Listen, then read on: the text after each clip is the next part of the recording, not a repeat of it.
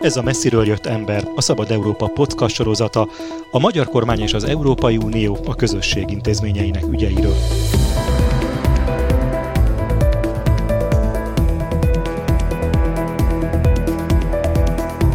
Célunk, hogy ne csak az EU erőközpontjaiból hazatérő magyar politikusok beszámolóiból ismerhessük meg a fejleményeket, döntéseket és viszonyokat, hanem objektív és független képet alkothassunk állandó brüsszeli tudósítónk Gyévai Zoltán segítségével. Én Vovesz Tibor vagyok. Mai témánk az Európai Uniós költségvetés felülvizsgálata és a magyar álláspont ezzel kapcsolatban. 100 milliárd euróról van szó, ekkora kiigazítás szerepel az Európai Bizottság javaslatában, amelyről még az év vége előtt kellene megállapodni. A legvitatottabb pont az Ukrajnának szánt pénzügyi támogatás, ez az említett 100 milliárd euró felét tenné ki a 2023 és 2027 közötti három és fél éves időszakban. Ennek az 50 milliárdnak a harmadát a tagállamoknak kellene összeadni pótbefizetésekből, a maradék 33 milliárdra pedig kölcsönt venne fel az európai közösség közösség.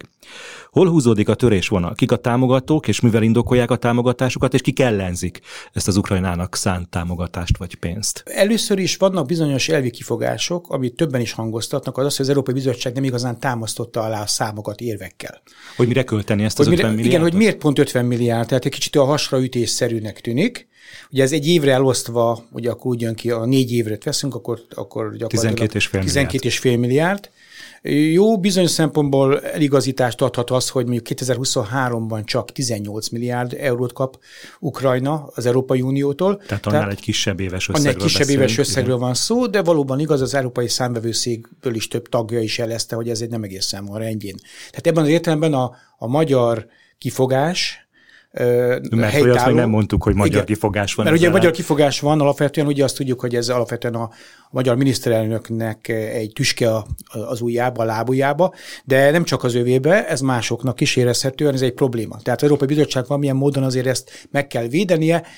El, egyéb iránt, egy, és valószínűleg ez magyarázza a bizottságnak a kicsit a laza hozzáállására ehhez a ehhez a részhez.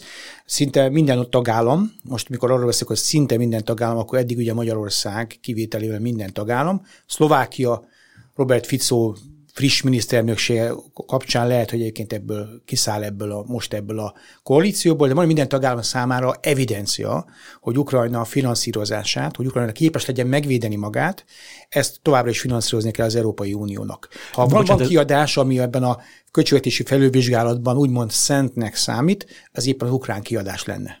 Meg van címkézve ez a pénz? Bár említetted, hogy pont a, az alátámasztást hiányolják, de megvan úgy címkézve, hogy hadászati kiadásokra költhetik, vagy ez már az újjáépítés része, vagy a belső stabilizációnak a feltétele? Ebben be van tulajdonképpen az ukrán állam működtetésének a költségei, amit az Európai Unió egy részét állnak gyakorlatilag. Benne van az újraépítési költségek, és amire gondolnak, hogy már most az újraépítés a következő négy évben elindul. Természetesen az mindig egy jogos kérdés, hogy meddig tart a háború, nem tudjuk, hogy meddig tart a háború, viszont nincsenek benne a hadi kiadások. Tehát nincsenek benne a fegyverzett beszerzések, arra ugyanis egy, az európai békekeretből finanszírozzák jelenleg is az Ukrajnának nyújtott katonai segítséget, ezt 50 milliárdra emelnék föl, de ez a költségvetési vitán kívül lévő tételnek számít. Ami érdekes ebben a dologban, hogy az Európai Bizottság nyilván azért, hogy a, a többi kiadásra is megszerezze a tagállamok támogatását, a ukrán eszköznek azt a részét, a 17 milliárdot, ami visszanemtérítendő támogatásnak számít, ugye a 33 milliárd kölcsön, ahogy te is mondtad, ez berakta a, a keretköltségvetés felülvizsgálatába, márpedig az MFF felülvizsgálatába. Ez azt is jelenti, hogy ettől kezdve egyben kell elfogadni, és egyhangú döntés van, szavazat. Magyarán, ha úgy tetszik, valahol az Európai Bizottság javaslatával éppen Orbán Viktor zsaroló potenciáját növelte. De a bizottságnak is megvolt a saját számítása ebben a kérdésben. Ebben a témában mi a magyar kormány álláspontja? Azt tudjuk, hogy elhatárolódnak ettől, de mivel indokolják ezt a távolságtartást vagy ellenzést? Igazából nem tudjuk, hogy mire költik ezt a pénzt, és hogy meg kellene ezt indokolni, hogy pontosan mire megy ez a pénz. Kettő, azt mondja a, a magyar miniszterelnök és a magyar kormány, hogy Az ukrán eszközt, és ez egyébként nem volt nagy dobra verve eddig, a, magyar, a tárgyalásokon képviselték ezt a magyar delegáció, az ukrán eszközt valahogy ki kellene venni igazából a felülvizsgálatból, tehát a költségvetési felülvizsgálatból, és az EU 26-ok fogadnák el a költségvetésen kívül, vagy 25-ök, ahány ország ebbe erre kész. Magyarán ő ki szeretné Magyarországot venni jelen pillanatban Tehát, az ukrán finanszírozásba, hogy nekem beszállunk ebbe a finanszírozásba. Hangsúlyozom, itt most ketté kell bontanunk az ukrán csomagot megint, amit a bizottság javasolt, ugyanis 17 milliárdról van szó, ami visszemtétendő támogatás, van a 33 milliárd, ami viszont, amiben a magyar kormányfő sem tud belekötni. Tudni, ez a kölcsönfelvétel. Ez a kölcsönfelvétel. Tudni, annak a jogi keretei már léteznek, 2023-ban már megteremtették, és ez kiterjeszthető, ez két évig érvényes, ez egy átmeneti rendelkezés, 24-ben is el lehet, el lehet fogadni, anélkül, hogy a magyar kormány jóváhagyását kérnék hozzá, vagy pedig minősített többséggel is lehet hozni egy új jogszabályt. Mostani csúcson az is felmerült, láthatóan behozta azt a témát is Orbán Viktor, hogy az Európai Unió Ukrajna stratégiájának a megváltoztatásától tenné függővé a finanszírozás folytatását. Na, Magyarán, ez mit jelent? Igen, igen ez, ez az, azért, azért érdekes, mert ugye így összekapcsolná tulajdonképpen Orbán Viktor azt, amiben teljesen kisebbségben maradt az Európai Unióban, magyarán azt, hogy, hogy a békepártiság, hogy tűzszületre van szükség, és békepártiság, ami mindenféle ö, konkrétumok nélkül, hogy mit jelentene igazából, azt mondja, hogy gyakorlatilag az Európai Uniónak a stratégiája, amit eddig Ukrajnával szemben folytatott, Ukrajnán folytatott, az, hogy adjunk pénzt Ukrajnának arra, hogy megvédhesse magát. Ő nem így fogalmaz úgy, hogy megverhesse Putyint, Putyin elveszthesse a hivatalát, megdönthesse a hatalmát, ugye így értelmezték ők, ez, ez kudarcot vallott. De hát ugye én úgy gondolom, hogy a magyar miniszterek maga is elismerte korábban, hogy nem egy két éves, két éves háborúra kell felkészülni, hanem hosszabb háborúra kell felkészülni, és egy mérkőzés addig tart, ameddig tudjuk, ameddig lefújja a bíró. Tehát ugye ez a történet ugye még el fog tartani, tehát egy kicsit korainak tűnik ezt meghirdetni azt, hogy az Európai Uniónak a stratégiája nem működik. Minden esetre úgy látszik, hogy ő most ezzel emeli a téteket, a, ugye a költségvetési tárgyalások és a magyar pénzek is ott állnak a háttérben, nyilván erről fogunk beszélni, hogy ezen emeli a téteket, nem vagyok benne biztos, hogy ez mindenképpen ragaszkodni fog, sőt, valószínűleg nem fog ez ragaszkodni később, de most emelte a tétet azzal, hogy azt mondja, rendben van, akkor először változtassuk meg a stratégiát, és utána döntsünk arról, hogy ennek fényében mennyi finanszírozásra van szüksége Ukrajnának. A magyar zsarolási potenciáról majd még beszélünk egy pár perc múlva, de előtte röviden mondjuk el azt, hogy ennek a 100 milliárdos kiigazításnak mi a másik 50 milliója hogyan áll össze, hiszen ott is van egy olyan pont, amit Magyarország, de nem csak Magyarország vitat. A másik nagyobb tétel, az közel 20 milliárd euró, 18,9 milliárd euró, az a kamat, az Európai Unió meghirdetett egy ködös adósság kibocsátást pár évvel ezelőtt, ebből finanszírozzák nagy részt a helyreállítási eszközt, helyreállítási alapot, ugye Magyarország is érdekelt ebben.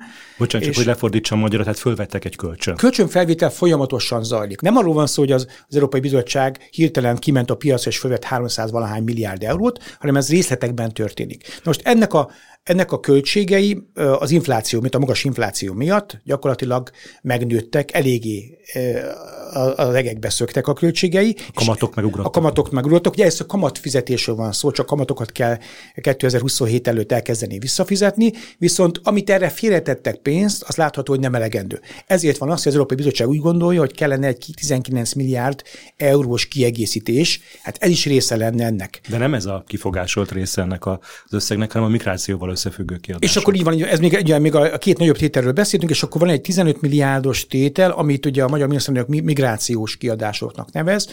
Ez részben igaz egyébként, részben pedig nem, mert azért sokkal sokrétűbb, és valóban van a része is, amit egyébként a migránsok úgymond javára fordítanak, például a, a Törökországnak folyosítandó 3,5 milliárd euró, amit Magyarország támogat, hiszen Magyarország támogatja, hogy Törökország ezt a pénzt megkapja. Ebből a 3,5 milliárdból ezt nem a török kormány, nem Erdogán kapja készhez, hanem ezt különböző szervezetekkel, az ensz és, és megküldi szervezetekkel együtt működve a, a Törökországban tartózkodó mintegy 3 milliárd, 3 millió, bocsánat, 3,5 millió szír menekült kapja. De ezzel a magyar kormánynak sincs ezzel problémája igazából. Vannak még pénzek a külső határok őrizetére, vannak pénzek a Nyugat-Balkánnal való együttműködés növelésére, szóval vannak olyan elemei egyébként a csomagnak, amelyeket a magyar kormány kifejezetten például támogat. Van végül egy olyan eleme ennek a a változásnak, ami a legnépszerűtlenebb, legalábbis a tagállamok körében. az, hogy adjanak, hivatkoznak rá. hivatkoznak rá, ez csak, pedig csak másfél milliárd euróról van szó, ez pedig az, hogy a úgynevezett brüsszeli bürokratákat az Európai Bizottságnak, az alkalmazottainak a béremelésére, részben béremelésére, egyébként nem csak a béremelésre vonatkozik, például energia, megnőtt energia költségek kifizetésére, de mondjuk nevezzük ezt ilyen bér kiadás növekménynek, hogy erre fordítaná a bizottság. Hát ezt már most lesöpörték az asztalról, a bizottságnak valószínűleg ezt majd önállóan ki kell gazdálkodnia. Akkor térjünk vissza a magyar zsarolási potenciára. Meddig tartható ez fenn, és hogyan alakítja a tárgyalást a magyar álláspont? Több dolog zajlik egyébként ebben a pillanatban. Tehát hazudnék, ha azt mondanám, hogy most minden a magyar métóról, a magyar fenyegetésről szól. Sőt, érdekes módon egyelőre a költségvetési tárgyalásokon, a, ugye a keretköltségvetés felülvizsgálatára van szó, 7 éves keretköltségvetés, nem érkeztünk el arra pontra, hogy ez a kérdés egyáltalán nyíltan az, nyíltan vagy burkoltan az asztalra kerüljön, viszont a fejekben ott van. Egyelőre a a, a tárgyalások nem is feltétlenül erről zajlanak, és úgy tetszik, a úgynevezett fukarok vagy nettó befizető országok, Hollandia, Svédország, Finnország, Dán és a többiek hagyományosan, ők azért elvégzik a munka egy részét, tehát a magyar kormánynak nem kell minden magára vállalni, hiszen ők arra mennek rá, hogy Ukrajna kapja meg a pénzt, viszont minden mást gazdálkodjon ki az Európai Bizottság a költségvetésből. Magyarán legyen költségvetése, költségvetése belül fejezetek között átcsoportosítás. Azért más kérdés, hogy miből vegyenek el pénzt, ezzel egy újabb kaput nyitnának meg, Pandora szelencéje megnyílna, és gyakorlatilag nehezen lehetne megkitárgyalni ezt a dílt. De igazából arról van szó, hogy egyelőre ezek a kérdések forognak még körbe, pedig most már közeledünk az év végéhez, amikor valamilyen megoldást jó lenne találni ebben a kérdésben, Ukrajna ügye valószínűleg a legsürgetőbb, a többi kérdésben szerintem még tudnák tolni a, a megállapodást, és akkor ugye még nem tudjuk, hogy melyik pillanatban fog ez igazából előjönni a magyar kérdés. Egyáltalán szükség lesz rá, hiszen azt is tudjuk, hogy ezzel párhuzamosan közben az Európai Bizottság elég intenzíven tárgyal a magyar kormányjal a különböző befagyasztott magyar pénzeknek a felszabadításáról. Egy kicsit leegyszerűsítve mondom ezt, hiszen nem csak erről van szó, Magyarországnak egy csomó feltételt teljesítenie kell ehhez, ennek érdekében. A kérdés az, hogy a magyar kormány kész lesz-e újabb engedményeket tenni, illetve az Európai Bizottság a korábbi maximalista álláspontjából visszavesz, azt mondom, hogy minimalista álláspontja, de visszavesz az álláspontjából, és a két fél valahol félúton, mondjuk így félúton találkozik, és ebben az esetben is elképzelhető, legalábbis ez az ambíció, úgy tudom,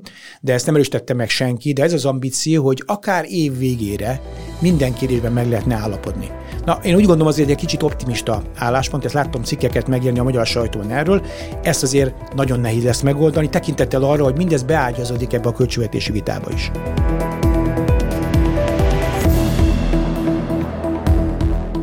Állandó brüsszeli tudósítónkkal Gyévai Zoltánnal beszélgettem, én Bovesz Tibor vagyok, köszönöm figyelmüket.